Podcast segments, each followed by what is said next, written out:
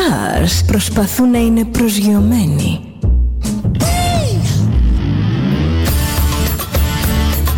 All Stars είναι συνέχεια στον αέρα. Συνέχεια στον αέρα. Στο Διοδέλτα ζεις μαζί του.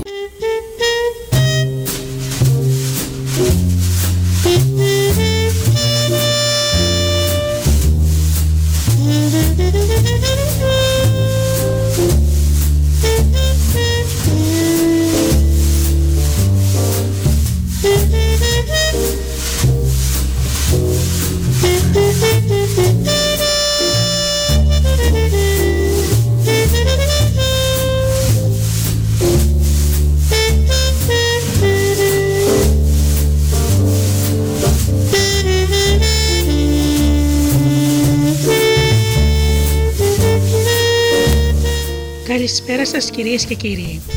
Είναι η εκπομπή «Άνθρωποι και ιστορίες» με τη Γεωργία Αγγελή. Ζωντανά από το στούντιο Δέλτα, το ραδιόφωνο της καρδιάς μας.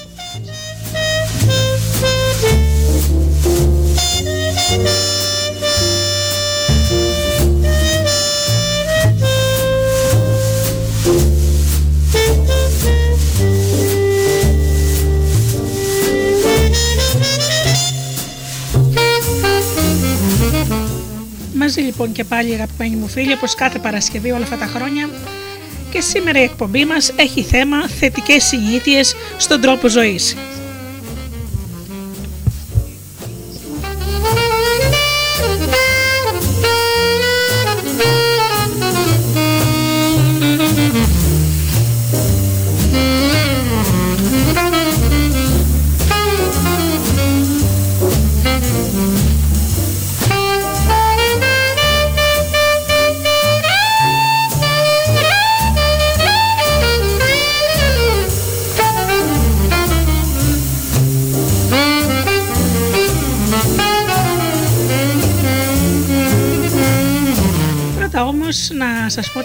Πολλά, καλή χρονιά σε όλους ε, τους φίλους μας που μας τιμούν με την αγάπη τους όλα αυτά τα χρόνια. Και ξεκινάω τις καλησπέρες μου. Καλησπέρα λοιπόν στους ανθρώπους που πληκτρολογούν www.studiodelta.gr και βρίσκονται εδώ μαζί μας στη σελίδα του σταθμού.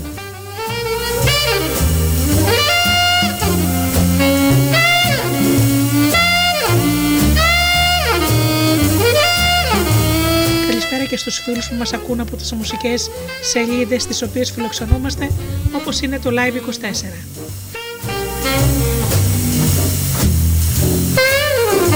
Καλησπέρα και στους φίλους που μας ακούν από κινητά και tablets.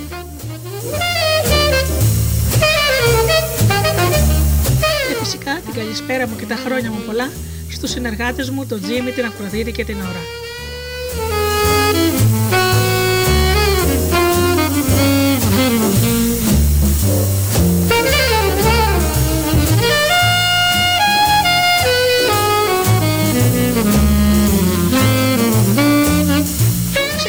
Πάντα με ένα τραγούδι και πίσω πάλι με το θέμα μας.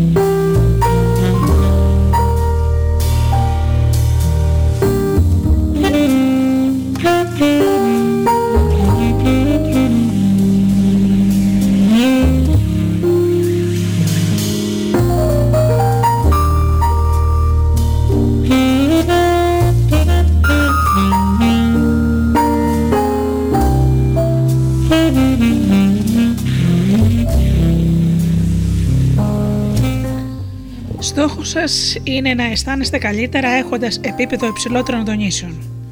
Υπάρχουν πολλές συνήθειες στον τρόπο ζωής που θα σας βοηθήσουν να το πετύχετε και θα σας φέρουν πιο κοντά σε μια κατάσταση μεγαλύτερη αγάπης και χαράς.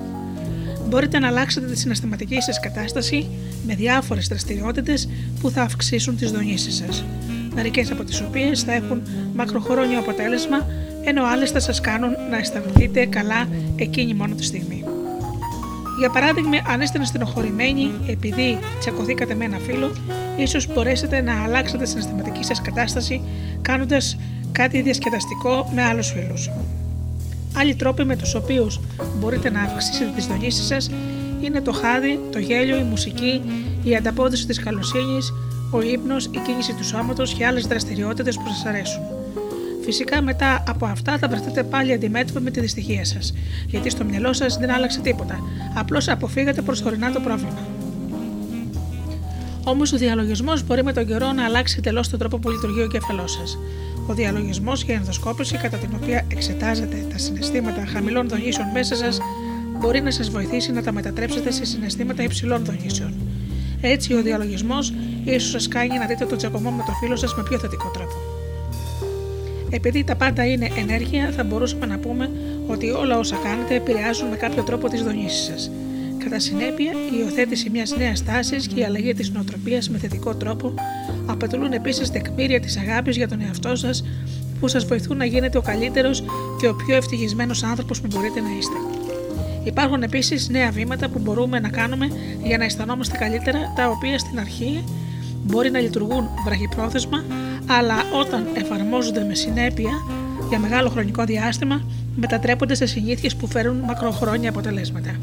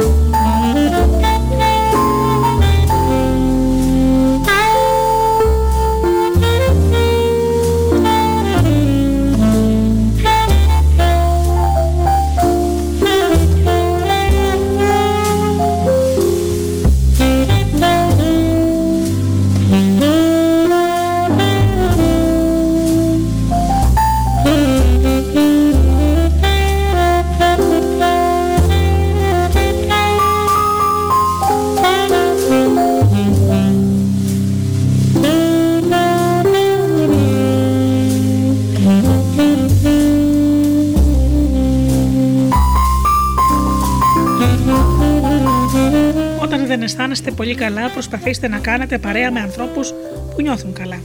Έχουν υψηλότερες δονήσει από εσάς και υπάρχει μεγάλη πιθανότητα να απορροφήσετε κάποια από την ενέργειά τους. Με τον ίδιο τρόπο που το πράσινο φύκι τραβάει ενέργεια από άλλα φυτά, όπως έχουν ανακαλύψει οι επιστήμονες, υπάρχει μεγάλη πιθανότητα από την εμπειρία μου οι άνθρωποι να μπορούν να κάνουν το ίδιο με αυτό. Σας έχει τύχει να γνωρίσετε κάποιον που για πρώτη φορά και να νιώσετε ότι κάτι δεν πάει καλά μαζί του; Δεν μπορείτε να προσδιορίσετε ακριβώς τι, απλώς λαμβάνετε αρνητικές δογήσει από αυτόν και συνήθως αργότερα ανακαλύπτετε ότι υπήρχε κάποιος λόγος που νιώσατε έτσι. Η ενέργεια δεν λέει ψέματα. Σίγουρα σας έχει τύχει και το αντίθετο. Υπάρχουν ορισμένοι άνθρωποι που αμέσως φαίνεται ότι εκπέμπουν θετική ενέργεια. Μοιάζουν πάντα να μεταδίδουν στους άλλους γύρω τους καλές δονήσεις. Έχω αλλάξει πολλές φορές την αισθηματική μου κατάσταση κάνοντας παρέα με χαρούμενους ανθρώπους. Οι θετικοί άνθρωποι μας βοηθούν επίσης να βλέπουμε με άλλη προοπτική τα προβλήματά μας, επειδή βρίσκονται σε θετική κατάσταση. Βλέπουν πιο αισιόδοξα αυτά που περνάμε. Μας δείχνουν τα θετικά μιας κατάστασης και μας βοηθούν να εστιάζουμε σε κάτι που μας φτιάχνει τη διάθεση. Γι' αυτό προσπαθήστε να δημιουργείτε ισχυρές και μακροχρόνιες σχέσεις με θετικούς ανθρώπους. Όταν περνάτε χρόνο με ανθρώπους που προσδίδουν αξίε στη ζωή σας και σας φτιάχνουν τη διάθεση, υιοθετείτε σταδιακά τον θετικό τρόπο σκέψης τους και αντανακλάτε τις δονήσεις τους. Ο νόμος της δόνησης λέει, ο νόμος της δόνησης λέει ότι προσελκύουμε ανθρώπους που εκπέμπουν δονήσεις στην ίδια συχνότητα με εμάς. Έτσι, αν αρχίσουμε να νιώθουμε περισσότερα θετικά συναισθήματα σε τακτική βάση, χάρη σε άλλους ανθρώπους, θα προσελκύουμε ακόμα περισσότερους θετικούς ανθρώπους στη ζωή μας, ενισχύοντας τις καλές δονήσεις γύρω.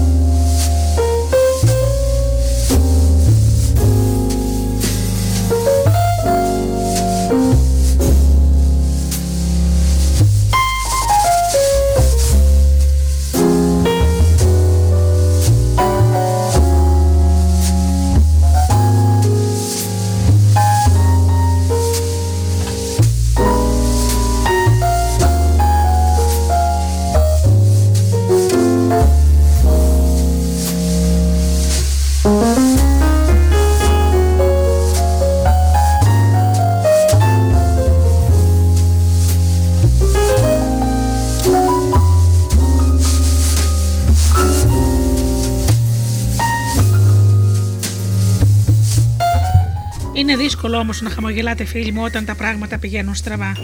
Μια μελέτη όμως που έγινε το 2003 από τους Σιμών Σνάλ και David Laird έδειξε ότι ακόμα και με ένα ψεύτικο χαμόγελο μπορείτε στην πραγματικότητα να ξεγελάσετε τον εγκέφαλό σας, κάνοντάς τον να πιστέψει ότι είστε ευτυχισμένοι, απελευθερώνοντας τις ορμόνες της χαράς που ονομάζονται ενδορφίνες. Αυτό στην αρχή μπορεί να σας φανεί λίγο γελίο. Αν νιώθετε παράξενα να χαμογελάτε χωρίς λόγο, τότε βρείτε ένα λόγο για να χαμογελάσετε. Μπορείτε να χαμογελάσετε αν σκεφτείτε ότι το χαμόγελό σας θα κάνει κάποιον άλλο να νιώσει πιο ευτυχισμένος. Ο άλλος μπορεί να σας ανταποδώσει στο χαμόγελο, δίνοντάς σας έτσι ένα πραγματικό λόγο για να συνεχίσετε να χαμογελάτε. Στην πραγματικότητα, το σώμα και η φυσιολογία μας μπορούν να επηρεάσουν τις σκέψεις και τα συναισθήματά μας. Αλλάζοντας την εξωτερική μας κατάσταση, μπορούμε να αλλάξουμε την εσωτερική. Να θυμάστε επίσης ότι τα περισσότερα μηνύματα που εκπέμπουμε στους άλλους δεν είναι λεκτικά είναι εκφράσεις του προσώπου, χειρονομίες ή ακόμα και η στάση μας την ώρα που μιλάμε. Γι' αυτό το λόγο είναι σημαντικό να προσέχουμε τα μηνύματα που εκπέμπουμε με τη γλώσσα του σώματος. Αν σας έλεγα να μου δείξετε πως μοιάζει κάποιος που νιώθει κατάθλιψη, σίγουρα θα ξέρετε ακριβώς πώς θα τον παραστήσετε. Θα καμπουριάζετε, θα κατεβάζετε το κεφάλι και θα παίρνετε στενοχωρημένο ύφος. Αν σας έλεγα να δείξετε πώ είναι κάποιος όταν είναι θυμωμένος, θα σας ήταν εξίσου εύκολο να το κάνετε. Τώρα σκεφτείτε πως είναι ένας άνθρωπος που νιώθει χαρούμενος και ικανοποιημένος με τη ζωή του. Πώς θα ήταν η έκφραση του προσώπου του, πώς θα ήταν η στάση του σώματός του, θα έκανε συγκεκριμένες κινήσεις, πού θα είχε τα χέρια του, θα έκανε χειρονομίε, τι τόνο θα είχε φωνή του, πόσο αργά ή γρήγορα θα μιλούσε; Αν μπορείτε να συμπεριφερθείτε όπως κάποιος που αισθάνεται ωραία, η εσωτερική σας κατάσταση θα αλλάξει και οι δονήσει σας θα είναι υψηλότερες. Ίσως σκέφτεστε ότι αυτός είναι ένας ανθυγιεινός τρόπος να αυξήσετε τις δονήσεις σας. Όμως η ιδέα προσποιήσου ότι τα κατάφερες μέχρι να τα καταφέρεις έχει αποδειχτεί σωστή πολλές φορές. Για παράδειγμα, ο Μοχάμεντ Άλι έχει πει το γνωστό: Για να είσαι κορυφαίος πρωταθλητής, πρέπει να πιστέψεις ότι είσαι ο καλύτερος. Αν δεν είσαι, προσπίσου. Πάρτε για παράδειγμα τον αγώνα του Άλλη με τον Σόνι Λίντσον. Πριν από τον αγώνα, ο Άλλη δεν θεωρούταν φαβορή, αλλά ο ίδιος αποφάσισε να, να, να συμπεριφέρεται σαν να πρόκειται να νικήσει τον Λίστον. Καφιόταν και κορδονόταν στους οπαδούς του και στον αγώνα τελικά νίκησε. Η κοινωνική ψυχολόγος Amy Cuddy είναι γνωστή για το έργο της, στο οποίο ισχυρίζεται ότι η γλώσσα του σώματος δεν επηρεάζει μόνο τον τρόπο που μας βλέπουν οι άλλοι, αλλά και τον τρόπο που βλέπουμε εμείς τον εαυτό μας. Μια έρευνα στην οποία συμμετείχε και η Κάντι καταλήγει στο ότι κάνοντας απλώς μια από τις τρεις τάσεις που σχετίζονται με τη δύναμη μόνο για δύο λεπτά την ημέρα, μπορείτε να αυξήσετε κατά 20% την τεστοστερόνη, την ορμόνη της αυτοπεποίθησης και να μειώσετε κατά 25% την κορτιζόλη, την ορμόνη του στρες. Οι λεγόμενες τάσεις δύναμης είναι ένας γρήγορος και εύκολος τρόπος για να αισθανόμαστε πιο δυνατοί, λέει η έρευνα. Κάποιοι άνθρωποι παρεξηγούν την έννοια της αυτοπεποίθησης και παριστάνουν πως έχουν ένα συγκεκριμένο προσόν ή ταλέντο να τραβάνε την προσοχή των άλλων, ώστε να νιώθουν καλύτερα για τον εαυτό τους. Εσείς όμως, αν χρησιμοποιείτε δύο-τρεις τάσεις για να αυξήσετε την αυτοπεποίθησή σας και να νιώσετε καλύτερα, αυτό μπορεί να εξελιχθεί σε μια χρήσιμη τεχνική. Γι' αυτό και αυτό για αυτή την προεισποιούμενη αυτοπεποίθηση μπορεί να αρχίσει να γίνεται σταδιακά πραγματική. Όσο πιο πολύ μάλιστα πλησιάζεται σε αυτή την μέσα από τις συμβατές συντονίσεις, τόσο πιο πραγματική γίνεται.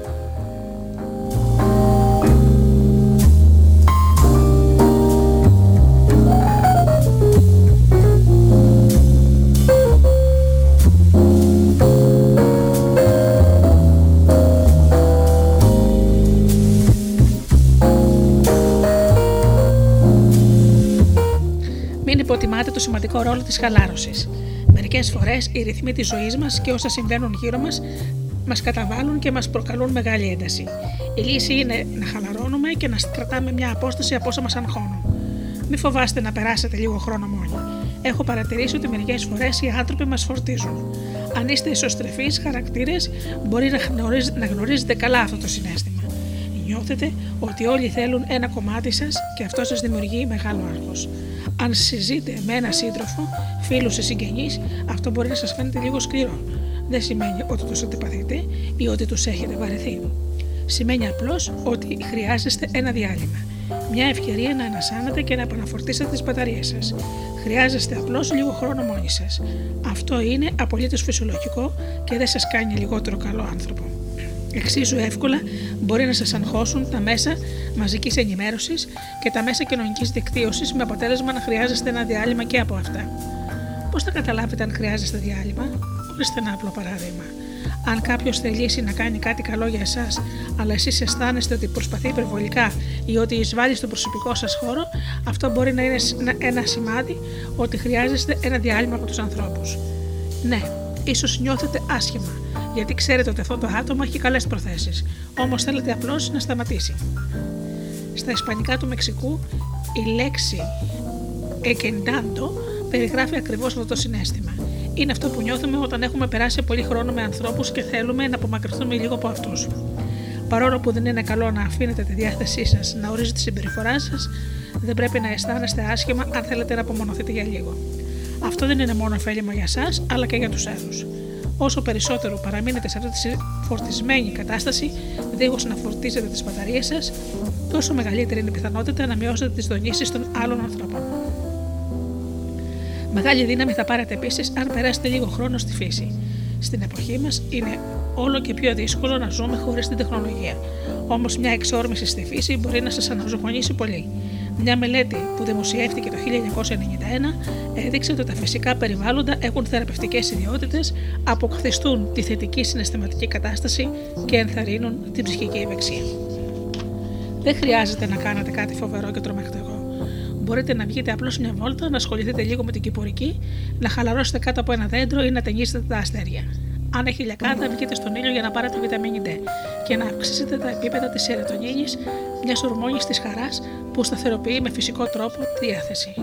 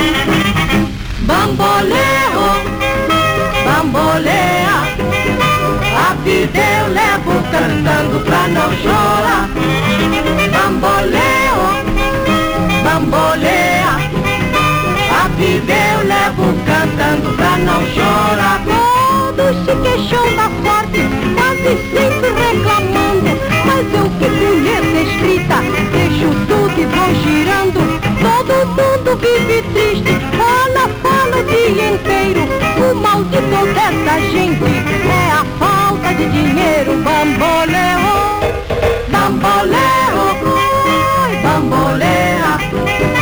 A vida eu levo cantando pra não chorar. Bamboleo, bambolea. A vida eu levo cantando pra não chorar. Neste mundo de ilusão, só não goza quem não quer, pois a vida só consiste no dinheiro da mulher. Tudo passa nesta vida, nada fica pra semente. Não se matando a tristeza, a tristeza mata a gente. Bamboleo, bamboleo, bamboleo. A vida eu levo cantando pra não chorar.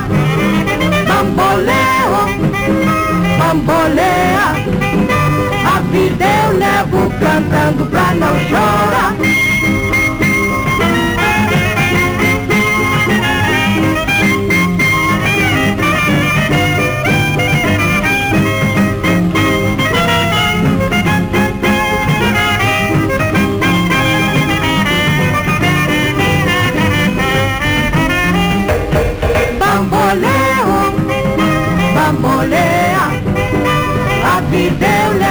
Cantando pra não chorar. Bambolê, oh, bambolê. A vida eu levo cantando pra não chorar.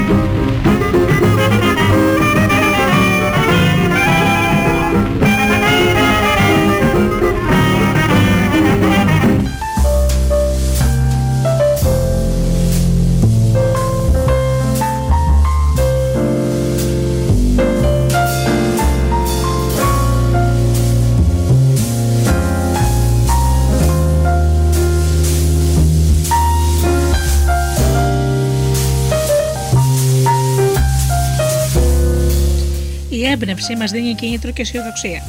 Στη σημερινή εποχή μπορούμε να παίρνουμε έμπνευση από πολλά πράγματα. Υπάρχουν υπέροχα βιβλία αυτοβοήθειας, εφημερίδες ή μυθιστορήματα προς αυτή την κατεύθυνση, όπως Ο Αλχημιστής του Πάολο Καέλιο, καθώς και εκατομμύρια πηγές έμπνευση στο διαδίκτυο. Επίσης, μην υποτιμάτε τη δύναμη μιας καλής εμψυχωτικής ταινίας. Προσωπικά θεωρώ σπουδαία την ταινία Το κυνήγι της ευτυχίας με πρωταγωνιστή τον Will Smith. Θυμάμαι μια συγκεκριμένη περίοδο που ένιωθα εντελώς χαμένη στη ζωή μου. Είχα μόλις αφήσει μια δουλειά για να κυνηγήσω το όνειρό μου για μια δική μου επιχείρηση στην οποία θα, πουλούσα, θα πουλούσα μπλουζάκια με ψυχοτικά μηνύματα. Είχα επενδύσει τα δικά μου χρήματα και απογοητεύτηκα όταν η δουλειά δεν πήγαινε τόσο καλά όσο έλπιζα. Νόμιζα πως τα μπλουζάκια θα γινόταν ανάρπαστα. Είχα διαβάσει ένα σωρό εγχειρίδια για επιχειρήσεις, είχα περάσει ατέλειωτες ώρες σερβάροντας σε διάφορα μπλοκ μόδας και πίστευα ότι είχα όλες τις απαραίτητες γνώσεις για να διευθύνω μια επιτυχημένη εταιρεία και να φέρω μια καινοτομία στον κόσμο της μόδας. Όμως η πραγματικότητα μου απόδεικνύει το αντίθετο. Είχα αρχίσει να χάνω την πίστη μου στον εαυτό μου και στις ικανότητές μου. Αμφέβαλα για την κατεύθυνση που είχα πάρει στη ζωή μου και σαν να μην έφτανε αυτό, η μητέρα μου έβλεπε ότι δυσκολευόμουν και μου είπε να βρω μια άλλη δουλειά γιατί έπρεπε να βγάλω χρήματα για να βοηθήσω το σπίτι. Η πίεση που ένιωθα ήταν τεράστια. Όταν αρχίσεις να αμφισβητεί τις ικανότητές σου, γρήγορα βυθίζεσαι στη μιζέρια αρχίζεις να βιώνεις όλες τις καταστάσεις χαμηλών δονήσεων και αυτό μπορεί να είναι καταστροφικό. Ήξερα ότι έπρεπε να κάνω κάτι. Έτσι άκουσα διάφορα CD προσωπικής ανάπτυξης, διάβασα ακόμα μερικά βιβλία αυτοβοήθεια, παρακολούθησα βίντεο στο διαδίκτυο και διάβασα άρθρα και διάφορες αναρτήσεις. Άρχισα ακόμα να μιλάω και με επιχειρηματίες φίλους που είχα γνωρίσει μέσα στα μέσα μαζικής δικτύωσης. Άρχισα να μαθαίνω για τις δυσκολίες που είχαν συναντήσει άλλοι άνθρωποι και πώς τις ξεπέρασαν, ακόμα και όταν η πιθανότητας ήταν εναντίον τους. Άρχισα να εμπνέομαι και να νιώθω υπέροχη περισσότερη αυτοπεποίθηση. Οι ιστορίες τους μου έδειχναν ότι η αποτυχία μου δεν ήταν οριστική. Οποιοδήποτε έχει πετύχει κάτι σπουδαίο έχει να αντιμετωπίσει μεγάλες δυσκολίες και αποτυχίες. Οι αποτυχίες είναι οριστικές μόνο αν, τις αν τα παρατήσεις. Η επιχείρηση με τα μπλουζάκια τελικά δεν πέτυχε, όμως έφερε αλλαγές που μου ωφέλησαν πάρα πολύ. Όταν έχεις έμπνευση, βρίσκεις κίνητρο και αισθάνεσαι καλά με την κατεύθυνση που έχεις πάρει και με αυτό που είναι δυνατό στη ζωή σου.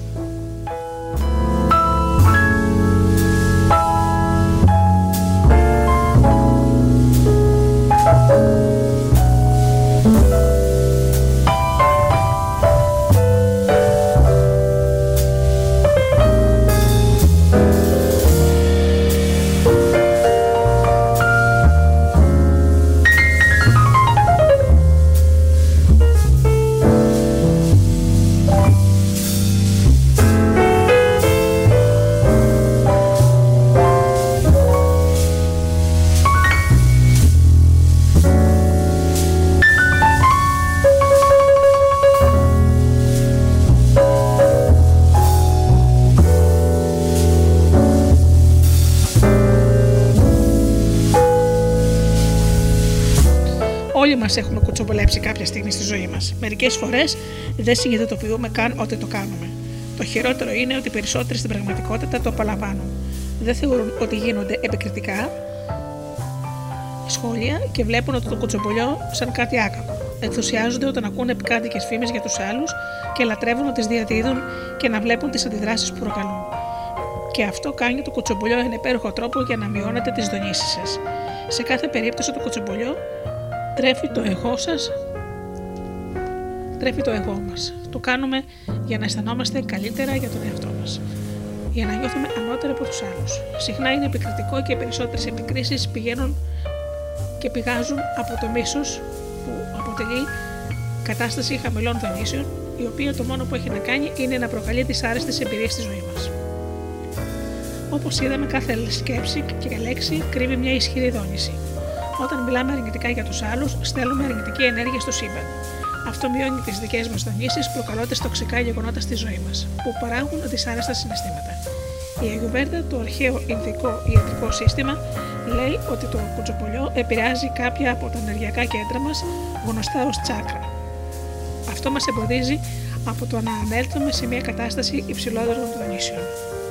Τα περιοδικά βγάζουν πολλά κέρδη από το κουτσομπολιά, δημοσιεύοντας τη δυστυχία των άλλων ανθρώπων. Ευτυχώς για αυτά κάποιοι βρίσκουν αυτές τις ιστορίες συναρπαστικές. Το αποτέλεσμα είναι ότι έχει γίνει πλέον κοινωνικά αποδεκτό το να συζητάμε για τους άλλους ανθρώπους. Και ωστόσο όλοι ξέρουν ότι δεν θα ήθελαν να βρίσκονται στα επίκεντρα ενός κουτσομπολιού. Γι' αυτό μη συμμετέχετε σε συζητήσεις για άλλους ή προ να προσπαθήσετε να κατευθύνετε τη συζήτηση σε κάτι πιο θετικό ή σε κάτι πιο θετικό θα παρατηρήσετε ότι συχνά οι άνθρωποι που κουτσοβολεύουν είναι εκείνοι που συνήθως παραπονιούνται ή βρίσκουν παρηγοριά στη δυστυχία. Αν παρασυρθείτε από αυτή της συνήθεια, σταδιακά θα αρχίσετε να έχετε κι εσείς ψευδεστήσεις για τη ζωή. Δυστυχώς, πολλοί ταυτιζόμαστε σε όλη μας τη ζωή με μια συγκεκριμένη εικόνα που έχει δημιουργήσει το εγώ μας, την οποία πιστεύουμε ότι πρέπει να διατηρούμε και να προστατεύουμε. Αν οι άλλοι δεν εγκρίνουν την εικόνα που έχουμε δημιουργήσει, απειλείται η ταυτότητά μας και το εγώ φοβάται για την ασφάλειά της, όπως στη συγκεκριμένη περίπτωση. Οι απόψεις μου ανάγκασαν τον συγκεκριμένο άνθρωπο να αμφισβητήσει τις δικές του και συνεπώς την ταυτότητά του. Πράγμα που αποτέλεσε απειλή γι' αυτό. Και γι' αυτό πέρασε αμέσως στην άμενα και μου επιτέθηκε.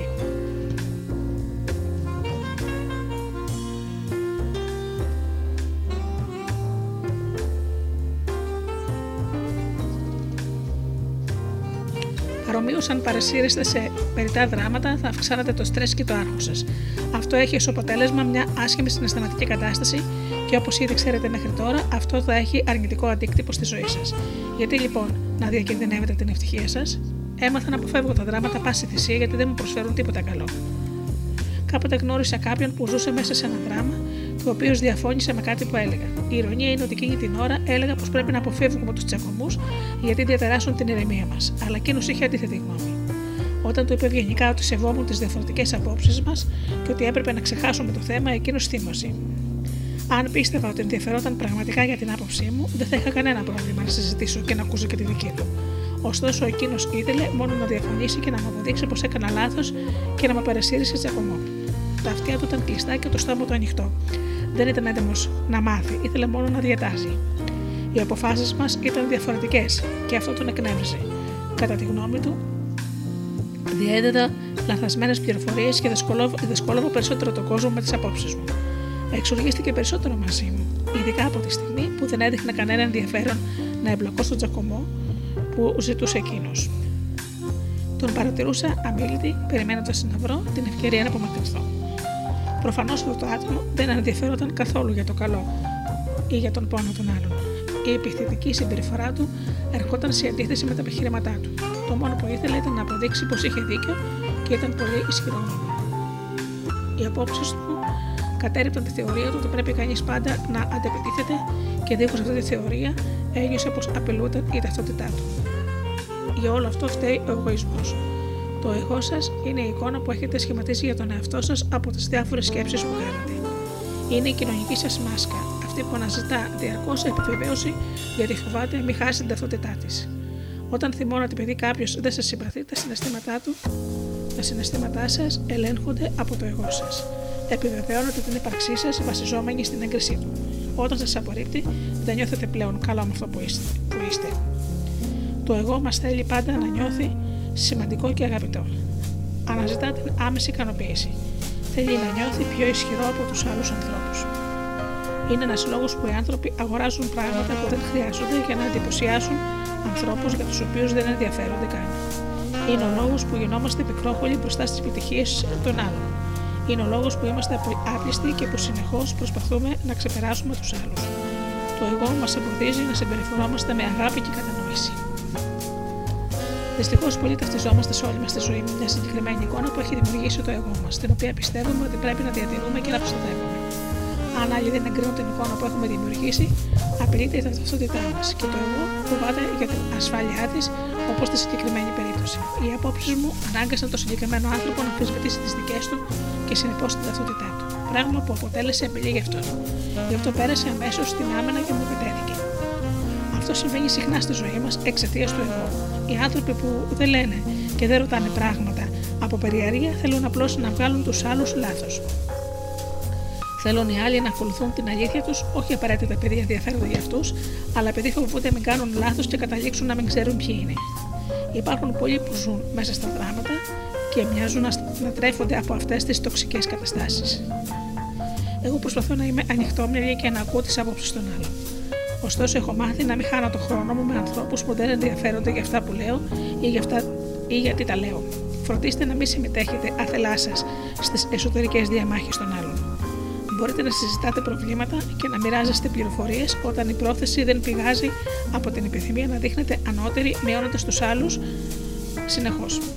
Αυτό παρέχει μια ψευδή αίσθηση του εαυτού και συνεπώς μειώνει τις δονήσεις σας. Υπάρχουν καλύτεροι τρόποι να περνάτε τον χρόνο σας από το να κοτσομπολεύετε ή να συμμετάσχετε σε δράματα. Προσπαθήστε να εστιάζεστε στην βελτίωση της δικής σας ζωής. Ο χρόνος είναι πολύτιμος και πρέπει να τον ξοδεύετε συνετά, κάνοντας κάτι επικοδομητικό που κάνει τη ζωή σας καλύτερη.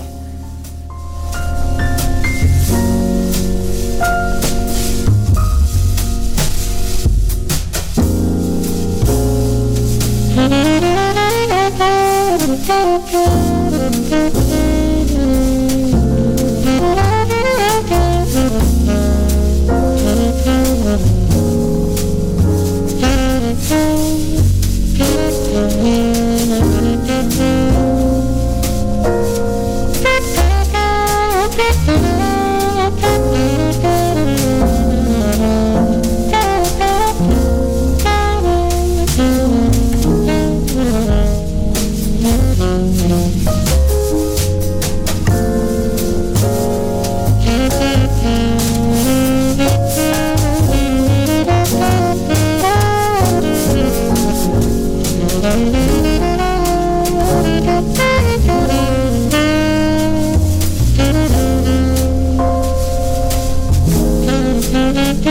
Thank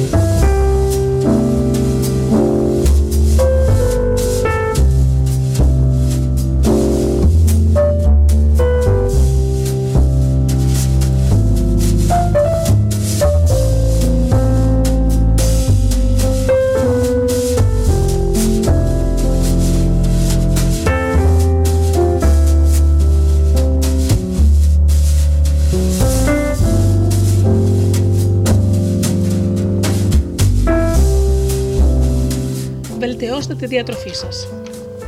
Είμαστε αυτά που τρώμε και αυτά που τρώμε ελέγχουν τη ζωή μας. Οτιδήποτε τρώτε και πίνετε είναι σημαντικό γιατί επηρεάζει τις δονήσεις και την πραγματικότητά σας. Σκεφτείτε το λίγο. Πώς γίνεται να νιώθετε καλά αν δεν καταναλώνετε καλές τροφές και καλά υγρά; Οι τροφές που μας προκαλούν υπηρεσία και νοθρότητα είναι εκείνες που δονούνται σε χαμηλότερη συχνότητα. Έτσι, όταν τρώμε, οι δονήσεις μας αλλάζουν. Αυτές συνήθως είναι οι πλαστικές τροφές και δυστυχώς έχουν υπέροχη γεύση. Όλοι πολλοί και πολλοί άνθρωποι καταναλώνουμε τέτοιες κακές τροφές, οι οποίες δεν επιδεινώνουν μόνο τη διάθεσή μας, αλλά μας προσθέτουν επιπλέον κιλά και μας καθιστούν περιπεί στις ασθένειες. Το 1949 ο Αντρέ Σιμονετών, ένας Γάλλος ειδικός στον ηλεκτρομαγνητισμό, δημοσίευσε την έρευνα που έκανε σχετικά με τα ηλεκτρομαγνητικά κύματα συγκεκριμένων τροφών. Διαπίστωσε ότι κάθε τροφή δεν έχει μόνο ένα συγκεκριμένο αριθμό θερμίδων, χημική ενέργεια, αλλά και μια ηλεκτρομαγνητική δύναμη με δονήσεις. Ο Σιμονετών ανακάλυψε ότι οι άνθρωποι πρέπει να διατηρούν μια δόνηση 6.500 άγκστρομ και να θεωρούνται υγιείς. Ένα άγκστρομ είναι μια μονάδα μήκους που ισούται με ένα δεκάκι χιλιοστό του μικρού και απεικονίζει το μήκος των ηλεκτρομαγνητικών κυμάτων. Ο Σιμονατών χώρισε τις τροφές σε τέσσερις κατηγορίες, ανάλογα με τα Armstrong, Armstrong σε μία κλίμακα από το 0 έως το 10.000. Στην πρώτη κατηγορία ανήκουν οι τροφέ με υψηλές δονήσεις, όπως τα φρέσκα φρούτα και τα ομαλαχανικά, τα πλήρη δημητριακά, οι ελιέ, τα αμύγδαλα, τα φουντούκια, η ηλιόσπορη, η σόγια και η καρύδα. Στη δεύτερη κατηγορία ανήκουν τροφές με χαμηλότερες δονήσεις, όπως βρασμένα λαχανικά, το γάλα, το βούτυρο, τα αυγά, το μέλι, τα ψάρια, το φιστικέλαιο, το ζαχαρότευτλο και το κρασί. Στην τρίτη κατηγορία ανήκουν οι τροφές με πολύ χαμηλές δονήσεις όπως μαγειρεμένα κρέατα, λουκάνικα, καφές και τσάι, σοκολάτα, μαρμελάντε, επεξεργασμένα τυριά και άστρο ψωμί. Στην τέταρτη και τελευταία κατηγορία ανήκουν οι τροφές που δεν περιέχουν καθόλου άγκστρομ, όπως η μαργαρίνη, το αλκοόλ, η επεξεργασμένη άσπρη ζάχαρη και το άσπρο αλεύρι. Η έρευνα των συμμονατών μας δείχνει ποιες τροφές είναι καλές για τις δονήσεις μας και ποιες πρέπει να αποφεύγουμε. Επίσης, κατά κανόνα, τις καλή, τα, καλά, τα καλή ποιότητας βιολογικά προϊόντα που προέρχονται από τη φύση προσφέρουν μεγαλύτερη ενέργεια από τις μη βιολογικές τροφέ. Τα βιολογικά προϊόντα μπορεί να κοστίζουν ακριβότερα, αλλά αυτό το έξοδο μπορεί να μην αποτελεί μεγάλη θυσία για την υγεία σας αν αυτή επιδεινωθεί εξαιτίας των οθυγιεινών τροφών. Εξίσου σημαντικό είναι και το νερό. Υπολογίζεται ότι το 60 με 70% του σώματός μας αποτελείται από νερό και είναι σημαντικό για τη λειτουργία του οργανισμού. Εγκυτατώνει το σώμα και απομακρύνει τις ανεπιθύμητες τοξίνες. Διατηρώντας το έτσι σε μια κατάσταση υψηλότερων δονήσεων, αν δεν ταραχτεί η ισορροπία του νερού στο σώμα σας, ο οργανισμός θα αντιδράσει αρνητικά. Μπορείτε να χάσετε τη συγκέντρωσή σας, να νιώθετε ζαλάδα, ακόμα και να λιποθυμήσετε. Η έρευνα των συμμονατών έδειξε ότι τα αλκοολούχα ποτά έχουν πολύ χαμηλές δονήσεις και τακτική κατανάλωση μεγάλων ποσοτήτων μπορεί να είναι πολύ βλαβερή και να προκαλέσει ακόμα και θάνατο από σου ύπατος.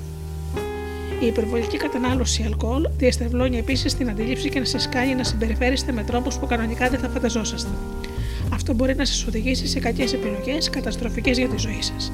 Το αλκοόλ μπορεί να προσφέρει κάποιες απολαυστικές στιγμές, αλλά πρέπει να καταναλώνετε με μέτρο.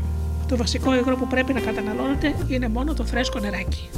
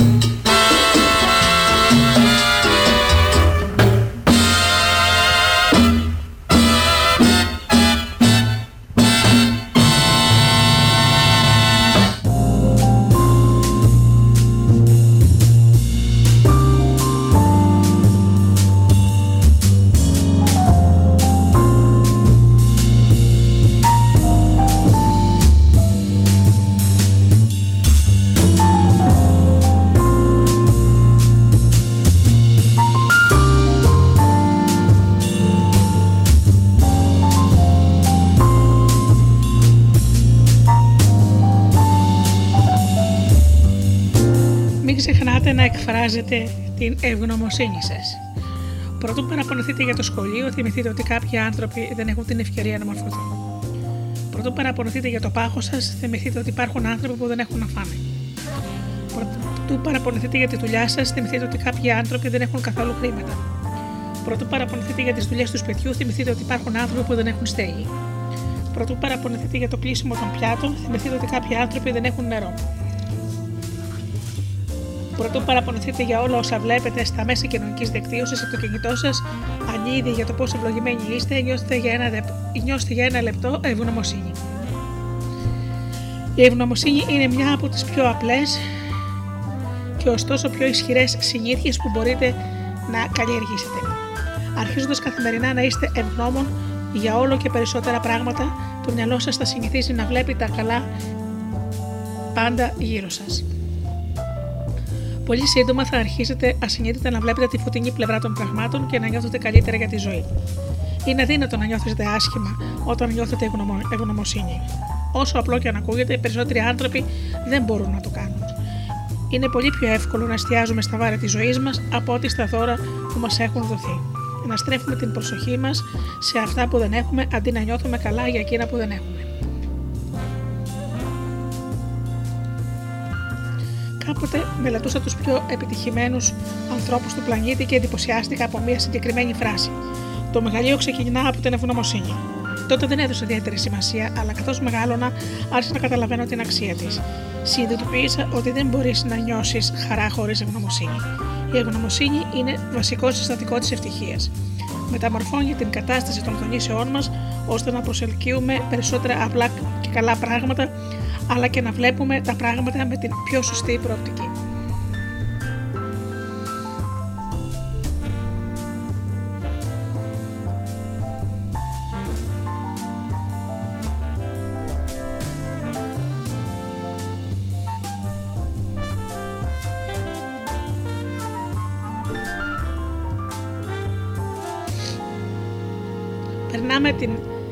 Μας, συγκρίνοντας διαρκώς τον εαυτό μας με τους άλλους και οι περισσότεροι σπάνια αναγνωρίζουμε ότι έχουμε αυτά που μπορεί να επιθυμούν οι άλλοι.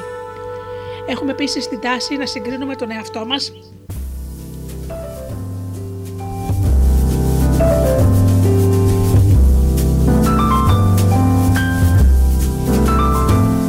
Έχουμε επίσης την τάση να συγκρίνουμε τον εαυτό μας με αυτούς που θεωρούμε πιο τυχερούς από εμάς, αντί με εκείνους που είναι λιγότερο τυχεροί.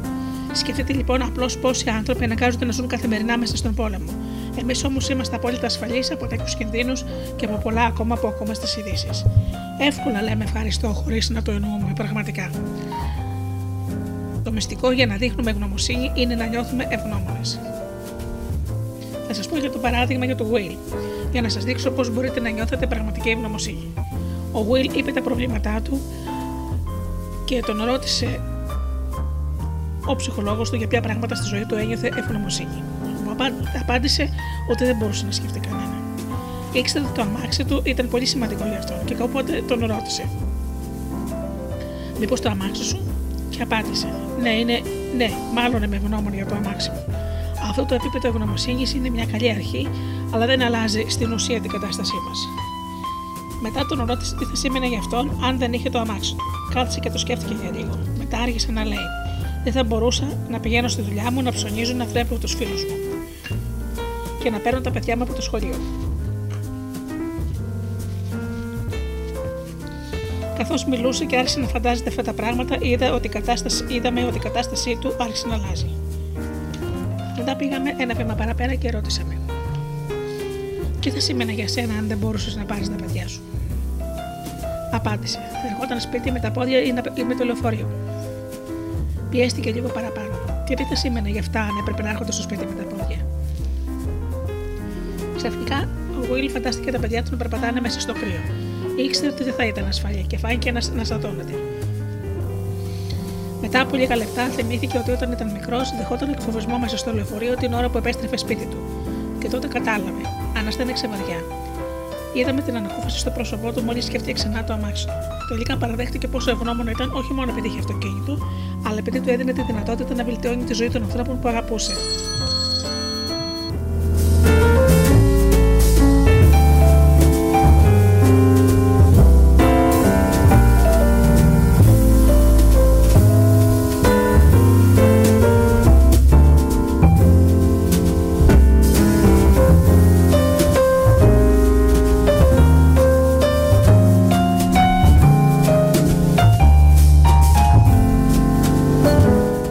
Λοιπόν είδε το πόσο ευγνώμων ήταν που είχε το αυτοκίνητο, η κατάστασή του άλλαξε τελείως και φάνηκε στην γλώσσα του σώματός του. Για να νιώσετε ευγνωμοσύνη, φανταστείτε πόσο διαφορετική θα ήταν η ζωή σας χωρίς αυτά που έχετε αυτή τη στιγμή. Αυτό που σας, θα σας προκαλέσει δυνατά συναισθήματα. Και αυτός είναι ο τρόπος με τον οποίο θα περάσετε σε μια ισχυρή κατάσταση ευγνωμοσύνης. Στη ζωή σας μπορεί να πηγαίνουν πολλά πράγματα στραβά. Ωστόσο, σίγουρα υπάρχουν πολλά άλλα που πάνε μια χαρά. Όσο περισσότερο εστιάζετε, εστιάζεστε στα καλά της ζωής σας, τόσο περισσότερο καλά θα έχετε για να μετράτε. Θα σας πω μια ιστορία. Ήταν λοιπόν κάποιος που, που εργαζόταν σε ένα γραφείο και είχε ένα διευθυντή με τον οποίο δεν τα πήγαινε πολύ καλά και κατά κάποιο τρόπο έκαναν ο ένας ο ένας τη ζωή του άλλου δύσκολη. Ωστόσο, λόγω της ανώτερης θέσης του, είχε πάντα το πάνω χέρι ο διευθυντής. Ο κατώτερος για μήνες άφησε τις πράξεις του να επηρεάζουν τη διάθεση και τη συμπεριφορά του. Τον απεχθανόταν, τον κουτσομπόλευε, μισούσε τη δουλειά του και συνέχισε να εκπέμπει όλες αυτές τις αρνητικές σκέψεις και τα συναισθήματα στο σύμπαν. Έτσι τα πράγματα επιδεινωνόταν όλο και περισσότερο. Ήθελε να απομακρυνθεί από αυτόν, αλλά δεν μπορούσε γιατί καθόταν δίπλα του. Ακόμα και όταν κατάφερε να απομακρυνθεί, πάντα έβρισκε τρόπο να προκαλεί. Πάλι φοβόταν να του απαντήσει ακόμα και όταν είχε να πει κάτι πικρόχαλο. Κάποια στιγμή του πέταξε ότι δεν είχε καμιά ηγετική ικανότητα, πράγμα που προφανώς δεν βελτίωσε καθόλου την κατάσταση. Αφού παρακολούθησε μερικά βίντεο στο διαδίκτυο από τη ειδική σύμβουλο κινήτρων Esther Hicks, συνειδητοποίησε ότι χρησιμοποιούσε την ενέργειά του με λάθος τρόπο. Ήξερε ότι το πρόβλημα υπήρχε, αλλά αντί να εστιάσει σε μια λύση, την τροφοδοτούσε. Μόλις σταμάτησε να το κάνει αυτό, τα πράγματα άρχισαν να βελτιώνονται. Έκανε συνειδητή προσπάθεια να νιώσει ευγνωμοσύνη για το γεγονός ότι είχε μια καλοπληρωμένη δουλειά. Ήξερε πόσο δύσκολο ήταν να βρει κανείς δουλειά και ιδιαίτερα μία με καλό μισθό και τα χρήματα που έβγαζε του έδιναν τη δυνατότητα να απολαμβάνει πολλές ανέσεις στη ζωή. Ήταν κάτι που θύμιζε συχνά στον εαυτό του ώστε να νιώθει ευγνωμοσύνη, να, να βρίσκεται δηλαδή σε μια κατάσταση υψηλών των ίσων. Λίγους μήνες αργότερα, ο διευθυντής του πήρε πραγωγή και ανέλαβε άλλη ομάδα. Ο ίδιος πήρε αύξηση και άρχισε να απολαμβάνει μεγαλύτερη ελευθερία στη δουλειά του. Αυτή η περίοδος ήταν μια από τις πιο αγαπημένες στη συγκεκριμένη δουλειά. Και μόνο το γεγονός ότι είχε αποφασίσει να νιώθει ωραία, τον αντάμυψε με πράγματα που τον έκαναν να αισθάνεται ακόμη καλύτερα. Πολλοί κατευθύνουμε την ενέργειά μας προς τους φόβους μας. Δεν λέω ότι δεν έχετε προβλήματα, αλλά προσπαθήστε να, τρέφε, να, στρέφεστε, να στρέφετε την ενέργειά σας στις λύσεις. Το σύμπαν είναι άφθονος σε όλους τους τομείς. Η ψευδέστηση του φόβου είναι ο μόνος περιορισμός που έχουμε.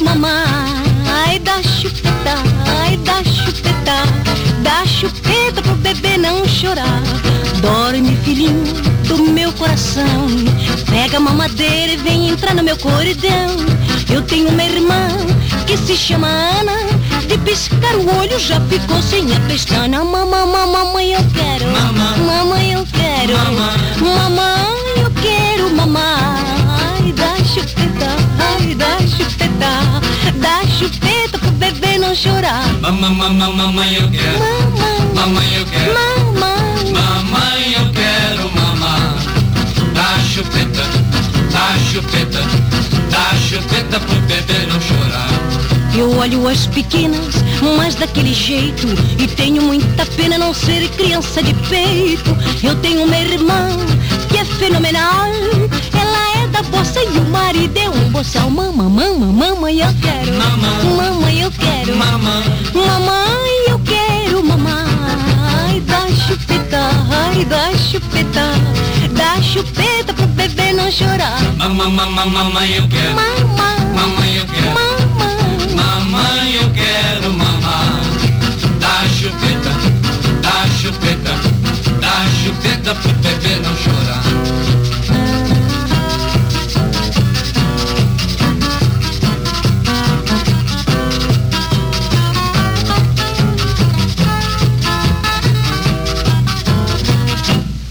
Mamãe, eu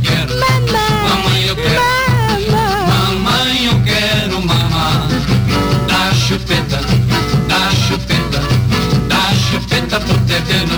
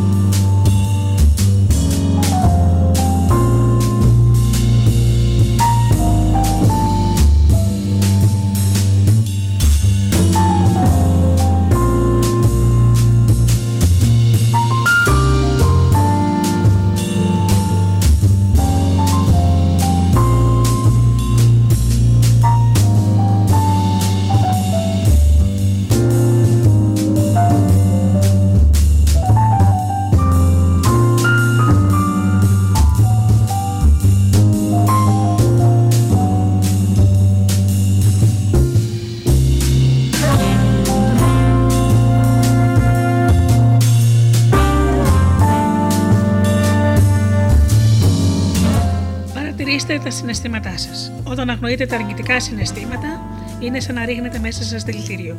Μάθετε να κατανοείτε αυτά που νιώθετε. Ο στόχος σας δεν είναι να κάνετε αναγκαστικά θετικές σκέψεις, αλλά να μεταμορφώνετε τις θετικές σας σε κάτι πιο υγιές, ώστε να αισθάνεστε καλύτερα. Οι σκέψεις που κυριαρχούν στο μυαλό σας επηρεάζουν σημαντικά τα συναισθήματά μας. Παίζουν μεγάλο ρόλο το πώς αισθανόμαστε. Το πρόβλημα που έχουμε περισσότεροι όταν προσπαθούμε να κάνουμε θετικές σκέψεις είναι ότι αγνοούμε τη διαδικασία της μεταμόρφωσης. Υποθέτουμε ότι είναι καλύτερο να εξαλείφουμε τις αρνητικές σκέψεις, να μοδιάζουν με τα συναισθήματά μας και να περνάμε στις πιο θετικές ιδέες. Αυτό συνήθως είναι αναποτελεσματικό, γιατί απλώς προσπαθείτε να ξεγελάσετε τον εαυτό σας, κάνοντάς τον να πιστεύει ότι όλα είναι καλά, όταν τα πραγματικά συναισθήματα δείχνουν το αντίθετο. Τα καταπιεσμένα συναισθήματα μπορούν να γίνουν τοξικά για τον οργανισμό σας και συνεπώς βλαβερά. Αν μια αρνητική σκέψη έχει ριζώσει βαθιά στο μυαλό σας, θα επανεμφανιστεί όταν βιώσετε μια παρόμοια κατάσταση στο μέλλον. Αυτό όχι μόνο θα μειώσει τις δονήσεις σας, αλλά και η συνέχιση αυτού του μοτίβου μπορεί να βλάψει την ψυχική και κατά συνέπεια την σωματική σας υγεία. Ίσως επίσης γίνεται υπερβολικά τοξική για τους γύρω σας, πράγμα που μπορεί να σας οδηγήσει σε μοναξιά, μεγιστοποιώντας ακόμα περισσότερο τη δυστυχία σας. Προσπαθείτε λοιπόν να μην καταπιέζετε τα αρνητικά σας συναισθήματα. Αντίθετα, μεταμορφώστε τα ώστε να αυξήσετε τις δονήσεις σας, όχι μόνο όταν σας συμβαίνει κάτι, αλλά και με όλα τα παρόμοια γεγονότα στο μέλλον. Η κατανόηση των συναισθημάτων σας θα σας επιτρέψει να μεταμορφώνετε από χαμηλής δόνησης σε υψηλής δόνησης. Αυτός είναι ο λόγος που η ενδοσκόπηση είναι τόσο σημαντική για την προσωπική ανάπτυξη. Ήταν μια κυρία, η Σάρα, που πήγαινε σε έναν ψυχολόγο είχε αρχίσει να μιλάει με κάποιον που την ενδιέφερε πολύ. Μετά από μερικές μέρες ανταλλαγής μηνυμάτων και τηλεφωνημάτων, εκείνος εξαφανίστηκε. Η Σάρα καθόταν πάνω στο τηλέφωνο περιμένοντας να λάβει ένα μήνυμα που δεν ερχόταν. Η βασική σκέψη στο μυαλό της ήταν: Κανένας δεν ενδιαφέρεται και δεν έχει χρόνο για μένα, γιατί είμαι άσχημη. Αυτό της προκαλούσε μεγάλη θλίψη. Η Σάρα έπρεπε να μετατρέψει τα αρνητικά της συναισθήματα σε θετικά και για να το πετύχει αυτό ακολούθησε βήμα προς βήμα, βήμα, προς βήμα τη μέθοδο του ψυχολόγου. Πώς να αλλάξετε τα αρνητικά σας συναισθήματα. Πρώτον, να τα αναγνωρίσετε. Για να αλλάξετε τη συναισθηματική σας κατάσταση, πρέπει να αναγνωρίσετε το συνέστημα που νιώθετε. Η Σάρα ένιωθε θλίψη και φόβο. Μόλις σκάλισε λίγο περισσότερο την επιφάνεια, διαπίστωσε ότι ένιωθε επίσης παραμελημένη και ανασφαλής. Αμφισβητήστε τα. Το επόμενο βήμα είναι να αναρωτηθείτε γιατί αισθάνεστε όπως αισθάνεστε, ποιες σκέψεις φταίνουν γι' αυτό; Η Σάρα ένιωθε θλίψη επειδή δεν έπαιρνε μήνυμα. Η σκέψη που τη γυρούσε στο μυαλό της ήταν ότι κανένας δεν είχε χρόνο για εκείνη και κανένας δεν ενδιαφερόταν για αυτήν επειδή ήταν άσχημη. Αυτό την έκανε να νιώθει μοναξιά και ανασφάλεια. Σε αυτό το στάδιο έχετε αρχίσει να παρατηρείτε συνειδητά τις σκέψεις σας. Πολλά από αυτά που πιστεύουμε βασίζονται στην υπερβολή, στην παρανόηση και στις αποφάσεις και στις απόψεις που μας επιβάλλουν οι άλλοι. Επομένως, μπορούμε να αμφισβητήσουμε αυτές τις εσφαλμένες ιδέες και κρίσεις μέσα στο μυαλό μας. Μπορούμε να αναλύσουμε τη διαδικασία που σκεφτόμαστε και να αλλάξουμε με το αρνητικό μοτίβο της σκέψης μας σε ένα πιο θετικό λογικό τρόπο.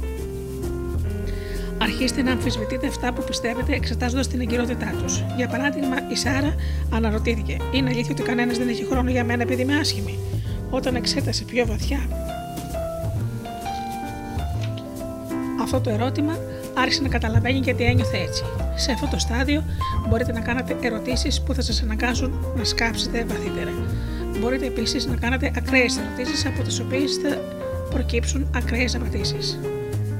Η Σάρα λοιπόν αναρωτήθηκε, αυτό σημαίνει ότι δεν θα είμαι ποτέ ευτυχισμένη; Η Σάρα σκέφτηκε αυτές τις ερωτήσεις και είδε ότι μεγαλοποιούσε την κατάσταση. Το γεγονός ότι ένας άντρας δεν της έστειλε μήνυμα δεν σημαίνει ότι δεν θα ήταν ποτέ ευτυχισμένη. Θυμήθηκε ότι η ευτυχία δεν εξαρτώταν από τη συμπεριφορά των άλλων. Τέτοιου είδους ερωτήσεις μπορούν να αποκαλύψουν περιορισμούς στη σκέψη σας, όπως στην περίπτωση της Σάρα. Θα αρχίσετε να συνειδητοποιείτε ότι έχετε βγάλει λανθασμένα συμπεράσματα και ότι εστιάζεστε στις αρνητικές πλευρές των καταστάσεων. Και δοκιμάστε το. Μπορείτε να αναστείλετε μια παλιά εμπειρία που σας έκανε δυστυχισμένους και να κάνετε ερωτήσεις που σας, θα σας βοηθήσουν να φτάσετε στη ρίζα του προβλήματος.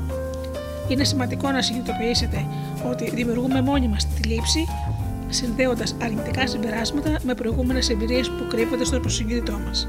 Εδώ πρέπει να αμφισβητήσουμε αυτά τα συμπεράσματα που αποθηκεύονται ως μαθήματα. Αν δεν κατορθώσουμε να διορθώσουμε τα αρνητικά μαθήματα, τότε θα παίζονται διαρκώς στο υποσυνείδητό μας. Με τον καιρό αυτά, τα επαναλαμβανόμενα μαθήματα θα μας κρατάνε πίσω και θα μας προκαλούν κατάθλιψη. Το τρίτο βήμα είναι να τα κατανοήσουμε. Σε αυτό το βήμα πρέπει να κατανοήσετε το βαθύτερο πίσω από κάθε συνέστημα, το βαθύτερο νόημα. Στο παράδειγμά μας, η Σάρα ανακάλυψε ότι ένιωθε ανασφάλεια εξαιτίας της πρόσφατης εμπειρίας της. Άρχισε να φοβάται ότι δεν ήταν αρκετά καλή. Τις μέρες που λάμβανε μηνύματα ένιωθε καλύτερα για τον εαυτό της. Ήταν πασιφανές ότι είχε μεγάλη ανάγκη για κοινωνική αποδοχή και έγκριση. Πρέπει να αναγνωρίσετε το βαθύτερο νόημα πίσω από τα συναισθήματά σας και να το εκμεταλλευτείτε για να οριμάσετε. Η Σάρα προσδιορίσε την αξία της με βάση αυτά που πίστευαν οι άλλοι εκείνοι, γιατί είχε χαμηλή αυτοεκτίμηση. Είχε ανάγκη να την εκτιμούν και να την αποδέχονται, για να νιώθει καλύτερα με τον εαυτό της. Τέταρτο βήμα, αντικαταστήστε τα. Τώρα πρέπει να αντικαταστήσετε αυτές τις αρνητικές σκέψεις με άλλες θετικές. Πρέπει να αναρωτηθείτε, πώς μπορώ να βλέπω ή να κάνω τα πράγματα διαφορετικά ώστε να νιώθω καλύτερα και να ζω μια καλύτερη ζωή; Πρέπει να μετατρέψετε τις καταστροφικές σκέψεις σε άλλες που θα σας κάνουν να αισθάνεστε καλύτερα αυτή τη στιγμή.